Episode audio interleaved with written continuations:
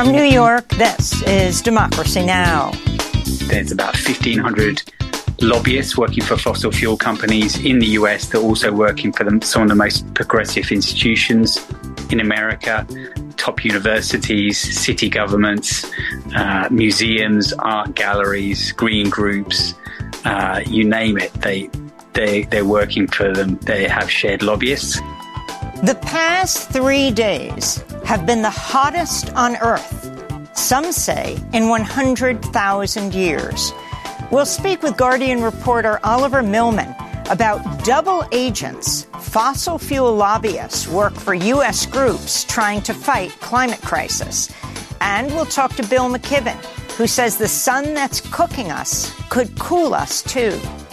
Then to Guatemala, where election officials have rejected an attempt by the ruling business and political elite to overturn results from the first round of a presidential election where the progressive anti corruption candidate came in second and will now be in the race a runoff. We will fight corruption because if we do not fight corruption, we will not achieve development and fight poverty. We'll go to Guatemala City for the latest. And we'll speak with author Shadi Hamid about lessons for the next Arab Spring. I argue in the piece that the Obama administration gave what amounted to a green light to General Abdel Fattah al-Sisi to proceed with the military coup of July 3rd, 2013. And we are marking this week the 10th anniversary of that coup, which in some ways marks the end of the Arab Spring as we know it. All that and more coming up.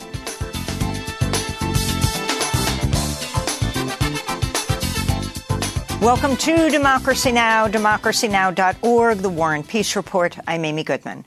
The world's average surface temperature has soared to its highest level ever recorded, surpassing record levels of heat measured just a day earlier and the day before that. This week's string of record shattering hottest days came as climate scientists warned last month was the hottest June ever recorded, with 2023 on track to become the hottest year in human history. Meanwhile, a new report in the journal Nature Communications warns changing weather patterns and extreme heat due to the climate crisis will exacerbate the global food crisis with lower crop yields anticipated in the near future. We'll have more on the climate crisis after headlines with Guardian reporter Oliver Milman and environmentalist Bill McKibben. In the United Kingdom, members of the Climate Action Group Extinction Rebellion shut down operations at the nation's largest coal mine Wednesday in a nonviolent civil disobedience action. The open pit mine in South Wales had been operating without a license. Elsewhere in the UK, climate protesters disrupted play at the Wimbledon tennis tournament twice Wednesday, throwing orange confetti on the court and displaying T-shirts reading, Just Stop Oil. On Thursday, youth climate activists disrupted a speech by UK Labour Party leader Keir Starmer, accusing him of U-turning on his pledge to fund a transition away from fossil fuels. Young people Which side are the Labour we, Party on? We are on the side of economic growth. Will you just let me please get on right with this? Now. Thank you very much. Stop making U-turns here. We, we have already. will you just let me finish this and I'll come and talk to you about it? Thank you very much. We, have tried to speak to you about it, but you haven't replied to us, Keir. Look, we need a Green New no. Deal right now. In Sweden, Greta Thunberg and other youth climate activists have been charged with disobeying the police for peacefully blocking oil tankers at a port in Malmo last month. If convicted, the protesters face fines and up to six months in prison. The Biden administration is announcing it will ship cluster munitions to Ukraine as part of a Pentagon military aid package. The weapons are banned under the Convention on Cluster Munitions, an international treaty signed by more than 120 countries, though not by Russia, Ukraine, or the United States. Investigators with Human Rights Watch have documented how cluster bombs used by Russia and Ukraine have repeatedly killed and injured civilians. The group warns unexploded bomblets left behind after cluster attacks will continue to pose a risk to civilians for years to come. Former senior U.S. national security officials have held secret talks with prominent Russians believed to be close to the Kremlin with the aim of laying the groundwork for negotiations to end the war in Ukraine. That's according to a report by NBC News citing half a dozen unnamed sources who were reportedly briefed on the discussions. The State Department said the Biden administration did not sanction the discussions and denied encouraging them. Israel's military fired artillery shells on a pair of villages in southern Lebanon Thursday after two missiles were fired toward Israel. There have been no reports of injuries in the exchange of fire, which came after Israel carried out one of its largest military operations in decades in the occupied West Bank city of Jenin. An Israeli court has acquitted a police officer over the shooting death of an unarmed autistic Palestinian man in occupied East Jerusalem. Iyad el-Hallaq was a 32-year-old special needs student who attended and worked at a school near where he was shot dead in Jerusalem's Old City. His killing in May 2020 drew comparisons to the police killing of George Floyd in the United States. On Thursday, a judge threw out the charges against the officer whose name was not made public, calling the killing an honest mistake. Iyad's mother, Rana Al Hayek, said family was surprised by the ruling. It's injustice. I never saw injustice like this against a young man like my son. My son is buried in the cemetery, and the killer is free and can travel around. In the occupied West Bank, Israeli soldiers shot and killed at least two Palestinian men during an early morning raid today in the city of Nablus. At least three Palestinians were wounded in the assault. Separately, Israeli forces chased down and killed a Palestinian man after he allegedly shot and killed a soldier protecting an illegal settlement near Nablus.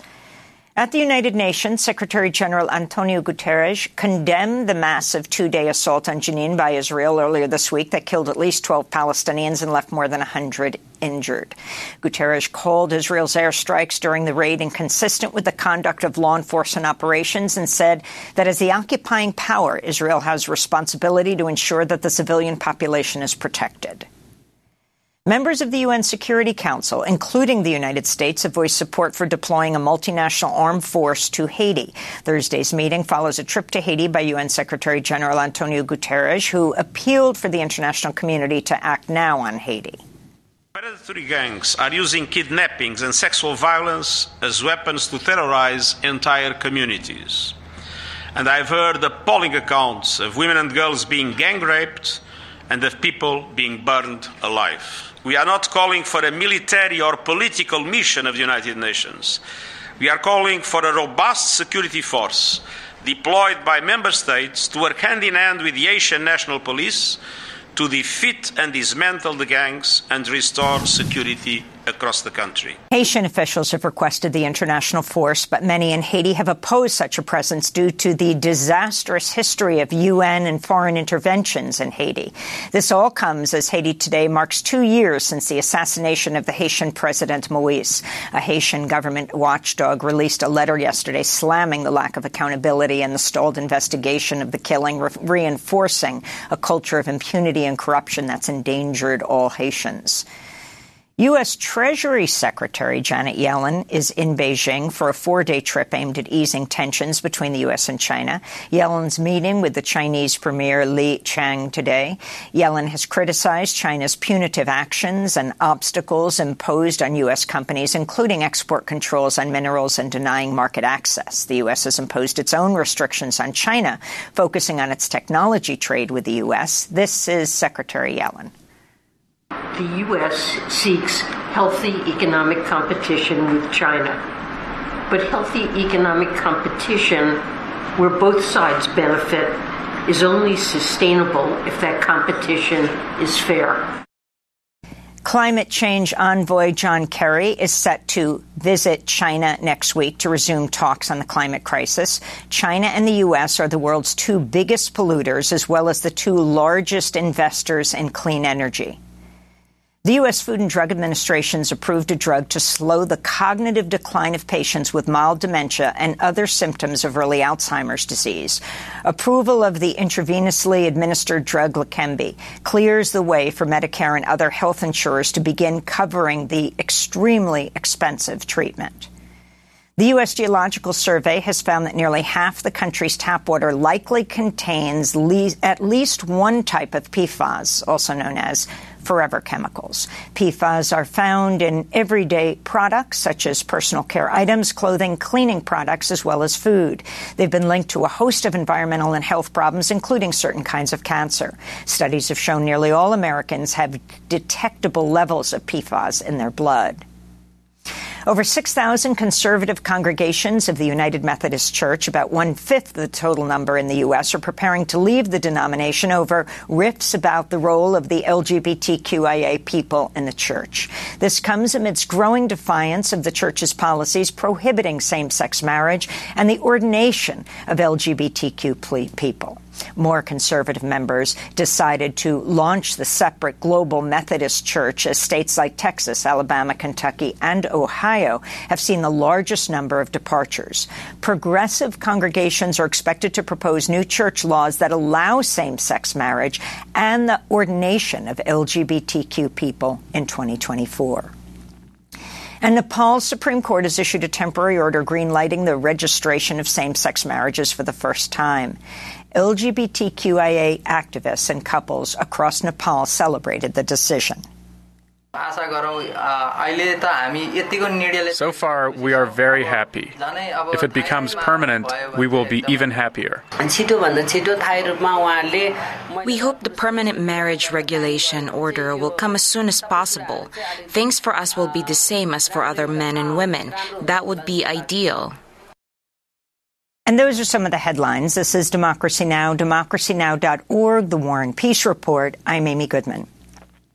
The world's average surface temperature has soared to its highest level ever recorded surpassing record levels of heat measured just one day earlier and the day before that. This week's string of record shattering hottest days came as climate scientists warned last month was the hottest June ever recorded, with 2023 on track to become the hottest year in human history.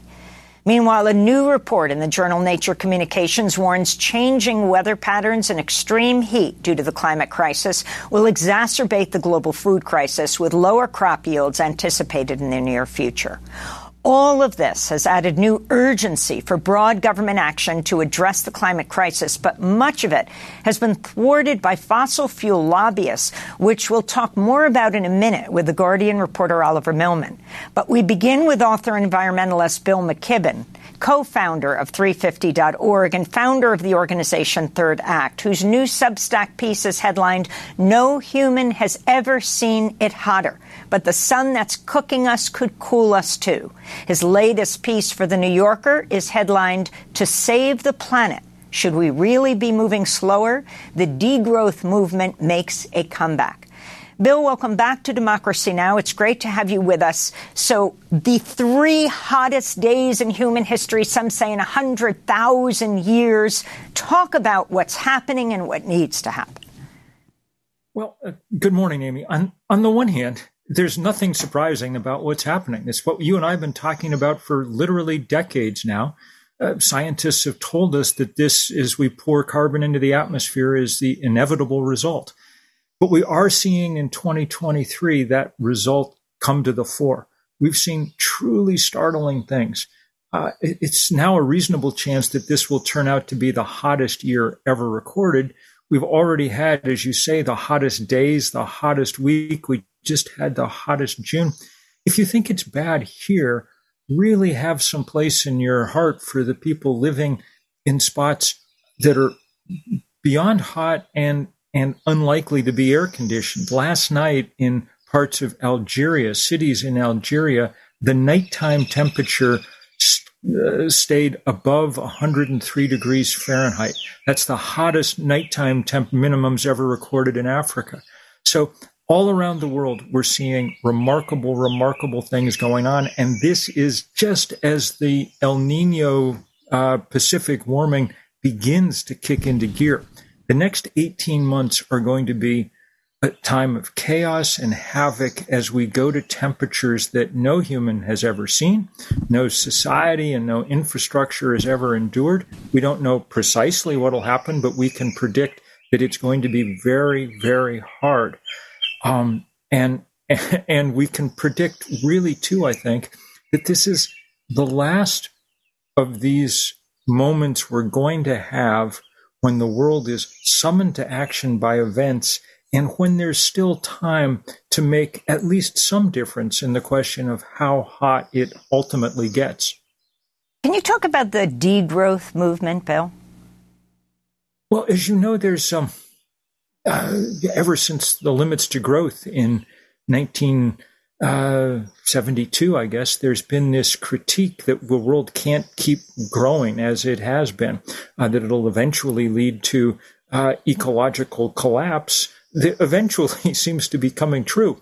Um, but it is a very strange moment because on the other hand, we understand that we need to increase very, very quickly the amount of green energy and clean energy that we're producing. And that requires growing at least one thing solar panels, wind turbines, batteries, and so on.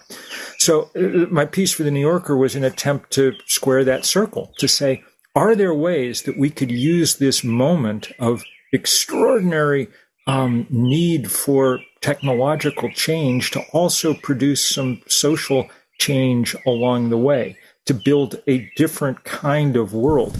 Uh, we need to make the technological change.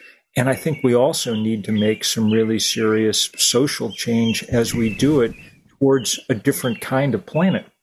The good news is that um, we're beginning to see, beginning to see the payoff from some of that technological change. You know, Texas was the center of the heat wave in the U.S. so far this year. This heat dome settled over Texas and the numbers were astounding. There were cities setting new high temperature records 10 days in a row.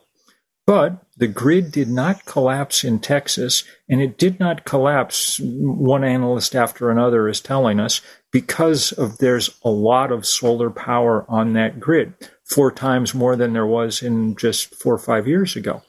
And that power, uh, not surprisingly, solar panels do well in heat waves. Uh, that power has been enough to keep Texas uh, going. Of course, and as Oliver will make the case in a minute, the irony is that the Texas legislature is busy trying to help the fossil fuel industry and close down its renewable industry. But so far, it's renewables that are doing the job there. And believe me, utilities around the country are starting to watch because they understand that not only is this power cheap, uh, it's truly critical in the world that we're headed into now. I mean, we've been getting reports of hikers and um, tourists who've died of the heat. A woman died in Arizona's Grand Canyon National Park after falling unconscious during an eight mile hike in over 100 degree Fahrenheit weather. A man found dead in car with two flat tires, Death Valley National Park. I think the recorded temperature the day before was like 126 degrees. You had a, a teen and his dad in Texas. Um, and but what about workers around the world as well? Well, I mean, the, the, the scale of what we're doing is astonishing. And you're very right to point that out. One of the things that the International Labor Organization has told us is that our ability to do work outdoors is already something like 10% degraded uh, uh, and that it'll be 30%, 40% by mid century. That is the number of hours that people can be out working. There are lots of reports. China's just come through or is coming through an extraordinary heat wave, and Mexico has been through a heat wave that makes the one in Texas look small by comparison.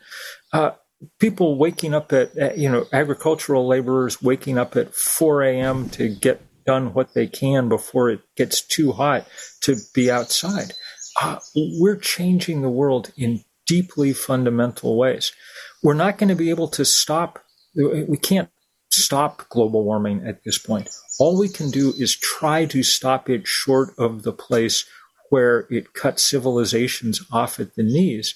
And that will require nimbleness and speed that we've really never seen before. As you know, the Intergovernmental Panel on Climate Change has told us we need to cut emissions in half by 2030 to have any chance of meeting those targets that you reported on in Paris just eight years ago. By my watch, 2030 is six years and five months away. So the, the need to move fast has never been clearer, I think. Bill McKibben, does expanding renewable energy necessarily lead to a reduction in fossil fuels? Recent data show fossil fuels accounted for 82% of worldwide energy supply last year, even as record wind and solar came online. We're going to find out in the next couple of years, and it, it has to. Uh, uh, renewable energy is right now at this takeoff point. It's suddenly becoming substantial, and it has to reduce fossil fuel use if it's to matter. That's why people were so upset when President Biden, who's done so much to uh, sponsor renewable energy, also started approving things like the Willow Oil project in Alaska or the MVP pipeline in Appalachia or this new string of LNG ports along the Gulf Coast. Um, the, the politicians are getting better at saying yes to renewable energy, but they're no better at saying no to fossil fuel than they were before. And that's because of the extraordinary political power of that industry. They're clearly willing to break the planet. It's why we need more activists and more people out pushing. At Third Act, for instance, we're training up thousands of people to take on the public utility commissions in state after state after state. Uh, uh, these are incredibly important institutions, the public utility commissions. They set rates and help determine what facilities the, the utilities are allowed to build, but they're traditionally been protected by their incredible boringness and they've been captured in almost every case by the utilities that they're supposed to regulate. So we need lots of people out pushing in places like that, as well as out in the streets or at Wimbledon or wherever it is. If you're uh, uh, if you're an older person like me, come join us at Third Act and see what we can do. Uh, finally, Bill, uh, it's beautiful to hear the birds singing behind you in Middlebury, Vermont. Can you talk about the effect of this global heat wave, the hottest Earth ever, on the flora and fauna of the world? It comes at the worst possible time. Um, we already know that because of lots of things, climate change, but also habitat destruction and pesticides and things, the number of animals on this planet is something like 70% lower than it was when I was born. And now we're being pushed and pushed and pushed. I think in the next few weeks, we're going to see devastating reports from around, especially the oceans of the planet. Um, it, it, it looks like something like 40% of the Earth's seas are now going through a, what the oceanographers call marine heat waves. That means widespread bleaching of coral. Uh, uh, you know, we forget sometimes we call the planet Earth, but we, if we were being honest, we'd probably call it ocean because that's 70% of the planet's surface. And, and the damage there is extraordinary sea temperatures are not just a little bit higher than they've ever been before. They're they're not off the charts. They're off the wall. The the chart is tacked to. Um, so it's going to be a brutal period, not just for human beings, and that brutality is going to increase unless we get our act together now. Bill McKibben, thanks so much for being with us, co-founder of 350.org, founder of Third Act. We'll link to your Substack piece, No Human Has Ever Seen It Hotter, but the sun that's cooking us could cool us too, and your New Yorker piece, To Save the Planet, Should We Really Be Moving Slower? The Degrowth Movement Makes a Comeback. Double agents. Fossil fuel lobbyists work for U.S. groups trying to fight climate crisis. That's the title of a damning new investigation by The Guardian that reveals how more than 1,500 lobbyists are working for fossil fuel companies at the same time they're representing hundreds of cities, universities, big tech companies, and even environmental groups that claim they're taking steps to address the climate crisis. The report is based on a new database by the group F- minus that was published online this week.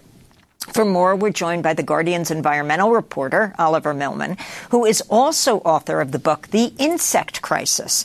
Oliver, welcome back to Democracy Now! Explain what you found and this contradiction of fossil fuel lobbyists representing the fossil fuel companies, but also, for example, environmental groups.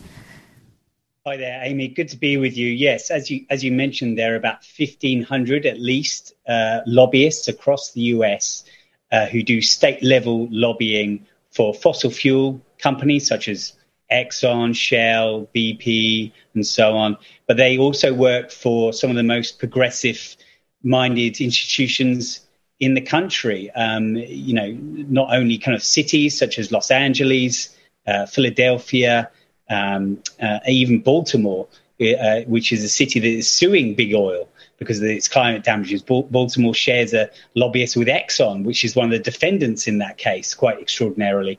Um, but also a, a, range of other institutions, um, museums, art galleries, a new museum in New York, uh, the Los Angeles uh, County Art Museum in in LA, um, big tech, the kind of big tech companies that have said they will do so much to address the climate crisis. Apple, Google, Microsoft, Amazon all share lobbyists with with big oil. Um, Apple shares a shares a lobbyist with the Koch Industries um, network. That's uh, a group of companies that has done so much to delay and deny the science of climate change, as well as stymie action to kind of cut emissions. Uh, and there's also more than more than 150 universities um, that share lobbyists with uh, big oil and gas, including um, uh, many universities that have divested themselves from fossil fuels.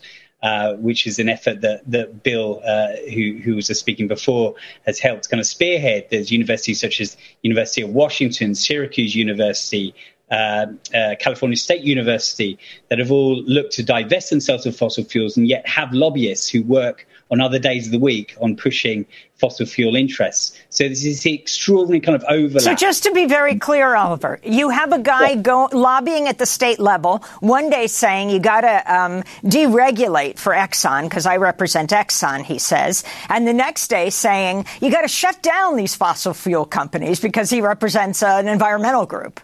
The yes, same guy. That, yeah, that that's that's pretty much it. I mean, th- this data set doesn't show exactly what these lobbyists are lobbying on in terms of particular topics, but we know who their clients are and we know where the overlaps are. So yes, uh, you, you you work for Exxon on Monday to to kind of push the interests of Exxon to keep drilling for oil and gas, and then on Tuesday you're working for um, uh, the city of Baltimore that's suing Exxon so let, uh, damages. Let's talk about Baltimore. Um, in the state of Maryland, F minus reveals, as you said, many nonprofit groups, municipal, county governments are sharing lobbyists with the fossil fuel industry, including Baltimore and Johns Hopkins University, one of the leading institutions in the research of climate change.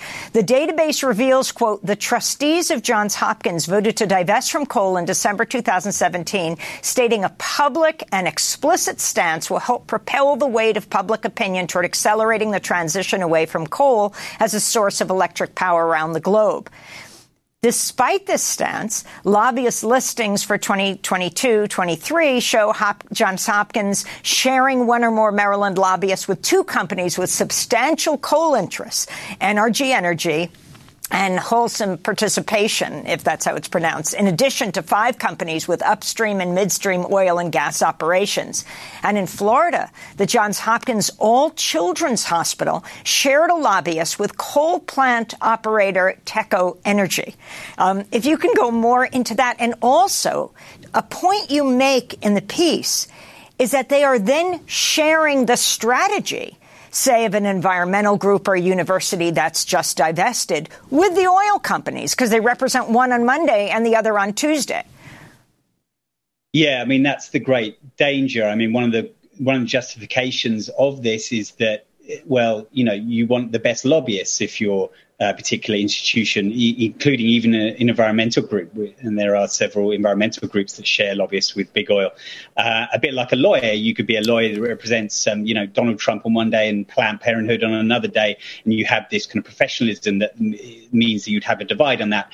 But um, the practical nature of that, of, of this, is, of course, is that there's this sensitive information you don't really want to sh- be shared with the other side, particularly if you're actively campaigning against the other side or suing them in court, as several cities are. So there is that that danger of a con- conflict of interest there.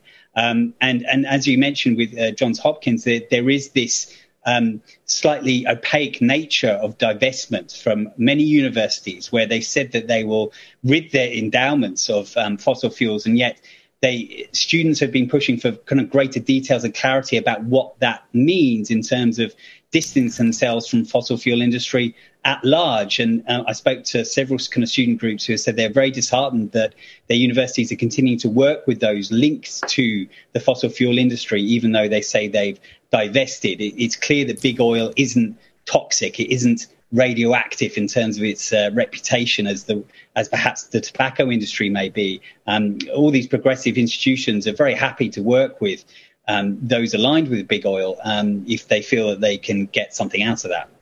And can you talk about big tech, Oliver? Yeah, of course. I mean, that, I mean, it may not surprise some people who are a little cynical about big tech's um, uh, pronouncements on things like climate change, but it's still quite extraordinary that you have these large companies that have uh, vowed to do so much to uh, address the climate crisis. Apple, for example, has um, uh, vowed to kind of um, uh, decarbonize its entire supply chain by 2030, and yet it shares lobbyists with the Koch network. Um, Amazon uh, employs fossil fuel aligned lobbyists in 27 different states. Um, Microsoft lobbyist also works for Exxon on other days of the week. Um, Google has uh, a lobbyist for seven different uh, fossil fuel clients. I mean, the list goes on and on. This is an industry that has been called out several times for um, under delivering on its promises on, on the climate crisis.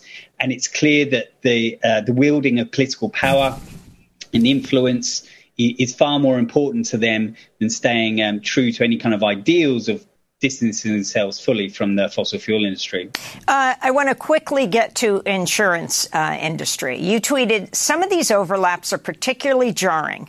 Uh, State Farm, which is halting new policies in California due to wildfires, has fossil fuel aligned lobbyists in 18 states. Top ski resorts and their melting snow also pay for oil and gas lobbyists. Um, knowing this information, can you talk about the significance of State Farm halting new housing insurance policies in California and employing lobbyists who also work for carbon polluters?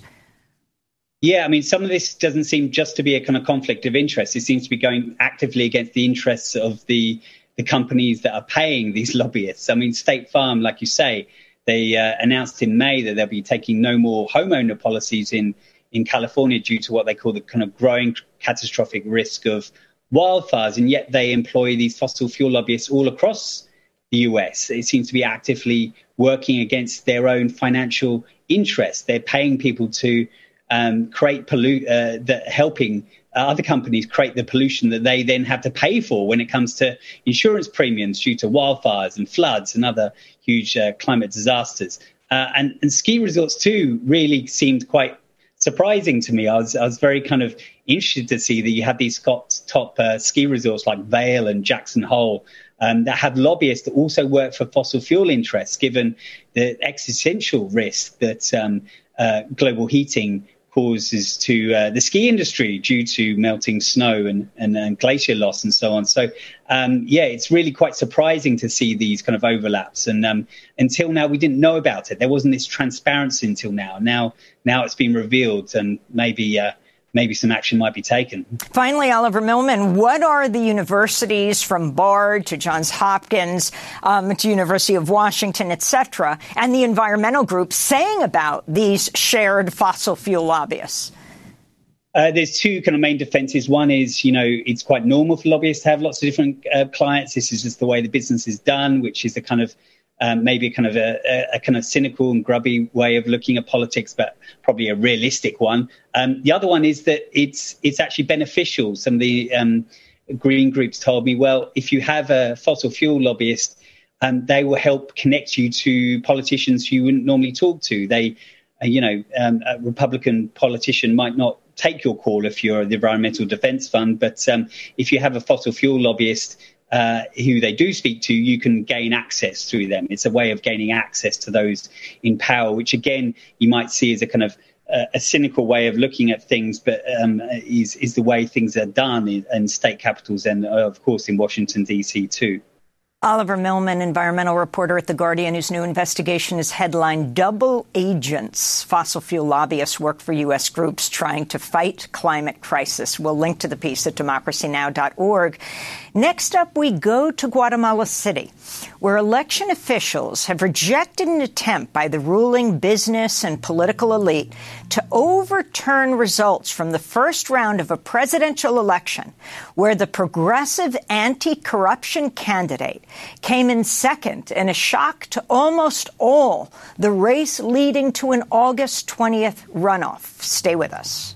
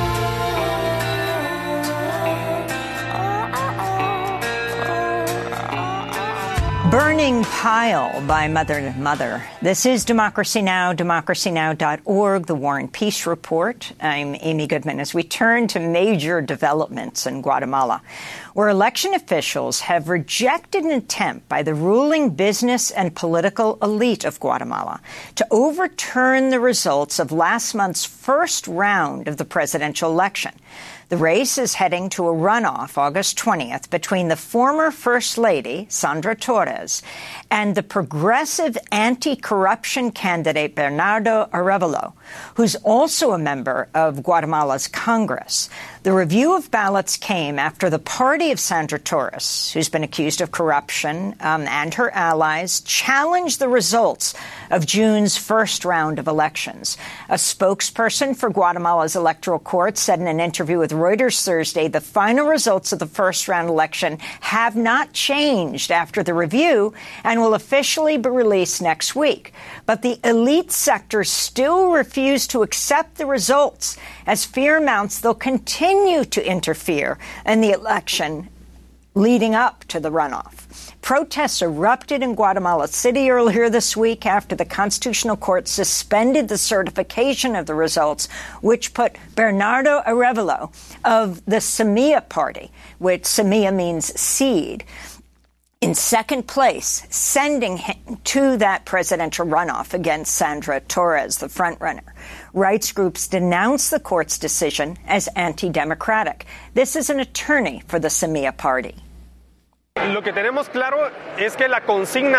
is clear is that the slogan of the official party, supported by parties close to the ruling party, is to manage to open as many boxes as possible that will allow them to declare the electoral process null and void so that the election can be repeated. Bernardo Arevalo is the son of the former Guatemalan president, Juan Jose Arevalo, Guatemala's first democratically elected president. He pushed for revolutionary social reforms when he was in office from 45 to 51. Bernardo Arevalo spoke to supporters in Guatemala City after the first round of the election led to his surprise second place finish. We will fight corruption because if we do not fight corruption, we will not achieve development and fight poverty.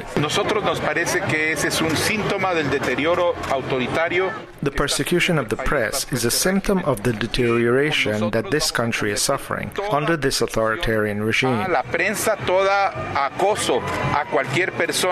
We will fight persecution of the press and harassment of anyone of their ideas or dissent. We will guarantee freedom of expression, freedom of the press, and freedom of protest. For more, we go to Guatemala City, where we're joined by Samuel Perez Alvarez, Guatemalan Congress member who is Secretary General of the Progressive Guatemalan Political Party, Semilla. He was elected to Guatemala's Congress in 2020. Welcome to Democracy Now! So there's all sorts of um, uh, internecine squabbles within the ruling political and business elite right now. Um, first, were you shocked by your own candidate coming in second? And can you talk about what this means for Guatemala and if you expect, um, though it is expected that the elite will uh, seek further recounts, annulment, um, uh, that this runoff will happen on August 20th.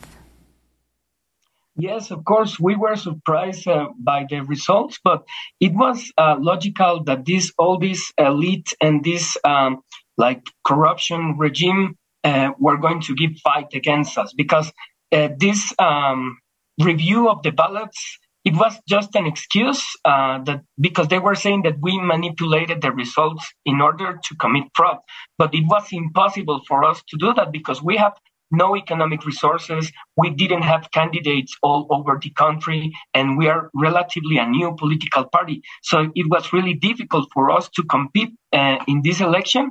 And now they, they are saying that we manipulated the results. So it was game changing for Guatemalan uh, political perspective. Uh, it, it is the first time that this happens. So, can you talk about what Semilla represents and what it would mean if Bernardo Arevalo became president of Guatemala, what he ran on his platform? Well, we are a social democratic party, uh, but we have some priorities uh, that maybe that scares some political elites or economic elites. We have some priorities that will take us, uh, well, some time to solve here in Guatemala because uh, we have like uh, this democracy, it isn't in at its best. So first, the first thing is that we're going to fight against corruption, and that means like a big administrative reform of the state. The second thing is having a market that works for all. So we plan to pass uh, the first antitrust legislation in the history of Guatemala. And that is breaking all these market concentration monopolies and everything and market imperfections. So that is maybe the uh, most scary things for economic elites here in Guatemala. And the third thing is a massive investment in health, in education, social security, and public services. Can you talk about the history of U.S. intervention and how that has led to where we are today? We were just mentioning that Bernardo Arevalo's father, Juan Jose Arevalo, first democratically elected president of Guatemala, what, from 45 to 51, in 54, 1954, um, the U.S., uh, backing United Fruit, overthrew the Guatemalan president, Arbenz, leading to a number of military regimes, the massacres of people, particularly indigenous in the Northwest Highlands of Guatemala, and how that has brought us to today, to Giammattei, the current president, who we just heard Bernardo Arevalo talking about the authoritarian government, um, and what you think needs to change, and particularly what should the U.S. be doing, what role the U.S. should be playing. Well, yes, it, it is. Um important for us because uh, Juan Jose Arevalo uh, was the first democratically elected president here in Guatemala. He won against a regime of military dictatorships. And now Bernardo will win against a regime of corruption dictatorship. I, I think that we have historical justice and Guatemalan people on our side. And we know that we have a social democratic legacy, but we're now looking forward. And we're expecting to have a pacific but, but strong government against corruption and authoritarian ways. Uh, but we know that we have now a polarized society, and it is time uh, to put an end to that. And can you talk about Giammattei when it comes to corruption? I mean, when you have what is known as the pactos corruptos, the political and business ruling elite in Guatemala, how they banned presidential candidates. Um, uh, it seems like they didn't bother to ban uh, Bernardo Arevalo because they never realized he would come in second, leading to this runoff against the former First Lady Sandra Torres. Well, actually, well, I'm not, I'm not sure if, if, uh, Giammattei's presidency is the most corrupt president in history, but it sure is the most shameless. They have no legitimacy, no social nor economic results for the people, not even the intention to solve them some minor pro- problems. So it's all about two, two things for them. Stealing everything they could and seeking for impunity by selecting and protecting their judges. Um, arises actually from a wave of protest against corruption and all the authoritarian ways. We have been speaking up in Congress against this political uh, prosecution, and which have we have been victims in the past also, and in favor of freedom of speech and many other human rights. So it's very important for us this election. Can I ask you about the attacks on um, activists, on opposition, uh, also on the press, um, uh, the El, uh, El Periodico, uh, the founder, Jose Ruben Zamora, just sentenced to six years in prison. Um, and what this means, the Guatemalan court in June convicting him of money laundering and um, in what rights groups have condemned as a trumped up case, part of a crackdown on press freedom. Um, Zamora, founder and president of this investigative journalism website. Yes, it, it is um, because this uh, regime is not only corrupt but authoritarian. So it's not the first symptom of this uh, authoritarian regime uh, getting to power because we have uh, no freedom of speech. Uh, we they like by these all these congressmen and congresswomen in Congress. So uh, there is no like Republican balances, uh, check and balances here in Guatemala. So it is not only a political saying that we are living uh, in a corruption dictatorship. So we have to put an end to that because we have a really polarized society, and it is because of political decisions. Mm. And can you talk about how corruption and this authoritarianism leads to greater migration um, and the role of the U.S. when it comes to shoring up the Guatemalan government in exchange for stopping that migration?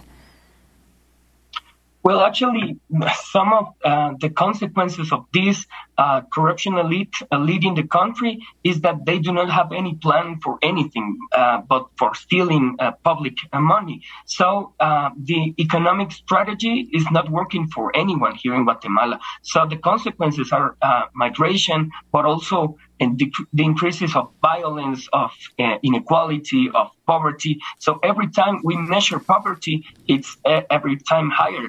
Uh, and that is also political decisions. So uh, that's what that is why they have no legitimacy in power. So they might have the constitutional court, uh, the uh, electoral authority, the Congress, uh, the executive power, but they do not have the most important majority, which is the people's majority.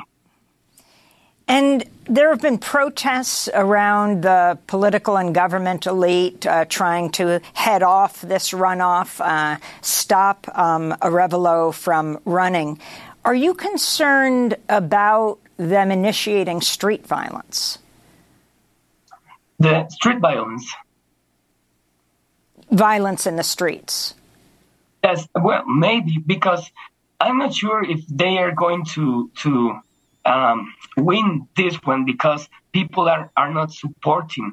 Uh, actually, I think the review of, of these um, ballots, it was their second plan, their secondary plan. Um, if it have came out for them, everything will be different now, but it was a big failure for them. It was I, I would say humiliating for them because in the public eye, with all the media watching and our brave teams fighting uh, for a fair review, we we ended up having more votes that we were like originally announced, and it wasn't a lot, but a couple of thousand of votes that they typed it wrong. So we are now stronger stronger than ever. So I'm not sure if they're going to uh, be like stopping uh, Bernardo from running for the second round. Samuel Perez Alvarez, I want to thank you so much for being with us. Guatemalan Congress member, head of the Progressive Political Party, Semilla. Of course, we'll continue to follow what happens this summer. Next up, it's the 10th anniversary of the coup in Egypt that ousted its first democratically elected president. We'll speak with Shadi Hamid about lessons for the next Arab Spring. Stay with us.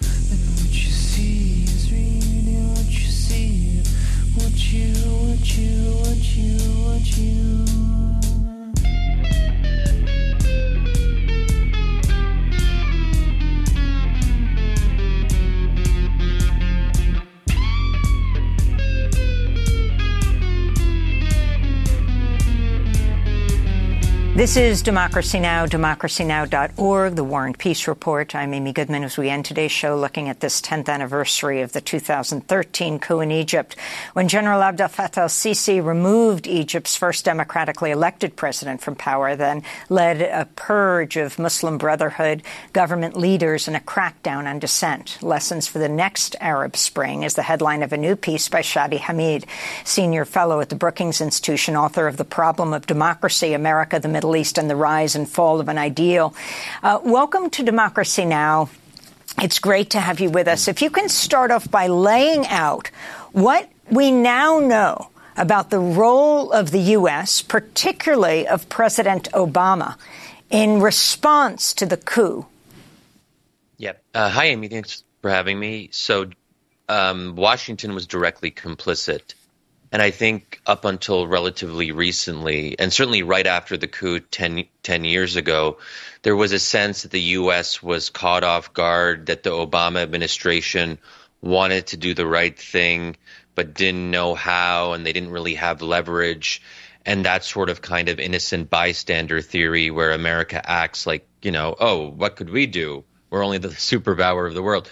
You know, in recent years, more and more information has come out that suggests that the U.S. played a quite negative role in the months and days leading up to the July 3rd, 2013 military coup.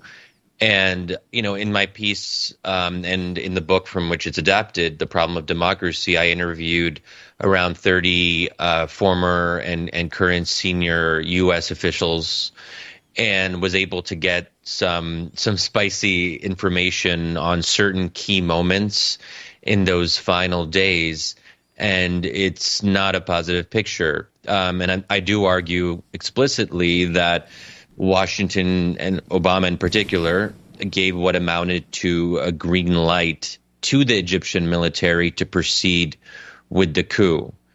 Um, we could have done quite a bit more to stop it. We could have threatened an immediate aid suspension before the coup happened. And even after the coup happened, there was a chance to declare it a coup and cut assistance. And that's what U.S. law requires in any coup d'etat where the military plays a decisive role. Um, it is a legal obligation to cut aid. Of course, uh, President Obama got away from that or avoided that by not declaring it a coup. So there are a number of these different things that you know when you when you sort of piece them together, um, it's we can't really say that the U.S. didn't know what was going on, and in fact, some senior officials, in particular John Kerry, was actually quite enthusiastic about the coup. And um, there was this m- very memorable phrase where he said that Abdel Fattah al-Sisi was quote unquote restoring democracy. He said this after two massacres of Muslim Brotherhood supporters. I, I, mean, the, your piece is really interesting, and I just want to read from it because it really tells people um, how you know the government works. Uh, you write, a White House advisor who was there walked me through how the conversation unfolded. He said, I came in all hot and bothered, and so did a few others, that there was a clear letter of the law that said, declare the coup, cut off military assistance. Actually, we weren't even focused on the first thing because only somebody who was purposefully obfuscating what uh, would say that it wasn't a coup. So it was like, when do we announce this? That's when I came in, expecting the conversation was going to be about that. And then uh, Obama, for the only time that I can recall in the years I worked for him, the only time he came in and said, well, so we're not going to declare this a coup, so what should we do? I was totally taken aback by that, and so were many other people, and so it completely changed the tenor of the conversation. I mean, this is fascinating. I don't know if you want to reveal now who it was who was talking to you, but explain what this means and why you think Obama took this stance and what now this has meant. I mean, we're talking about thousands of people imprisoned, uh, political prisoners. Yeah, and it's really worth underscoring what kind of how this is such a moral stain on the Obama administration's legacy. I do consider the coup to be the day that the Arab Spring ended. After that, there was no hope of getting back. I mean, Egypt is the most populous country in the region. Egypt sets the tone. So this was not just a minor thing this was decisive, and I hope it will be remembered in that way. And that quote, just hearing you read it back to me, I'm I still find it remarkable. I mean, I can't share who it was because that's not the sort of thing um, this person would want to be known for. Um, but uh, but it is really it is really remarkable. And as for the reasons behind it, I think there's a couple things going on here. Obama also had this very pragmatic side to him where he would say, well, you know, if a coup already happened, let me try to do business with the people who are in power. Let me try to get things done. I don't want too much headache of some big pro democracy agenda. Let's also keep in mind that Obama when he assumed the presidency, wanted to distance himself from the Bush administration's so called freedom agenda. So there was always a kind of discomfort with a very strong emphasis on democracy promotion. But I think there's actually a darker undercurrent where Obama, after some initial enthusiasm for the Arab Spring when it started in 2011, he gets very disillusioned very quickly. And one of the things I discuss at length in the book is the sorts of things that Obama would say privately and even sometimes publicly about Arabs and Muslims. And there was that famous Atlantic profile from 2016 that reported that Obama was known to privately joke, quote unquote, all I need in the Middle East is a few smart autocrats. He also had like an, he also had another joke where he would say he would wonder out loud why people in the Middle East can't be just like the Scandinavians.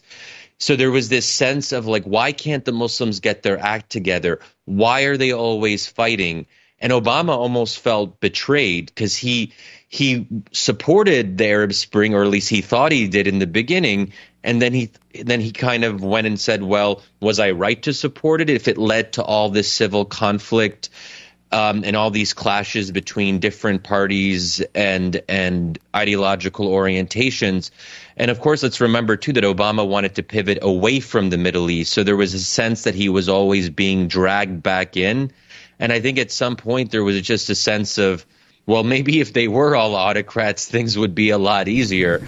And then just the last thing is we have a we have a democratic dilemma in the Middle East. We like democracy in theory, but we don't like democracy's outcomes in practice. Why? because it's Islamist parties that tend to win elections or at least do quite well in them when elections are held in the Middle East. And the coup was committed against a Muslim Brotherhood led government. Here's an Islamist party that believes that Sharia or Islamic law should play a central role in public life. And then we as Americans are just instinct, instinctually uncomfortable with that. We think democracy should lead to good outcomes, but when it leads to Islamist outcomes, we struggle with that. Well, Shadi Hamid, I want to thank you for being with us, Senior Fellow at the Brookings Institution. We'll link to your new piece in Foreign Policy, Lessons for the Next Arab Spring. Uh, the book uh, that he's authored, The Problem of Democracy, America, the Middle East, and the Rise and Fall of an Idea. That does it for our show. Democracy Now! is produced with Renee Feltz, Mike Burke, Dina Guzder, Messiah Rhodes, Nermeen Sheikh, Maria Taracena, Tami Woronoff, Charina Nadura, Sam Alcoff, Tey-Marie Astudillo, John Hamilton, Robby Karran Hany Massoud, and Sonyi Lopez. Our executive director is Julie Crosby. I'm Amy Goodman. This is democracynow.org.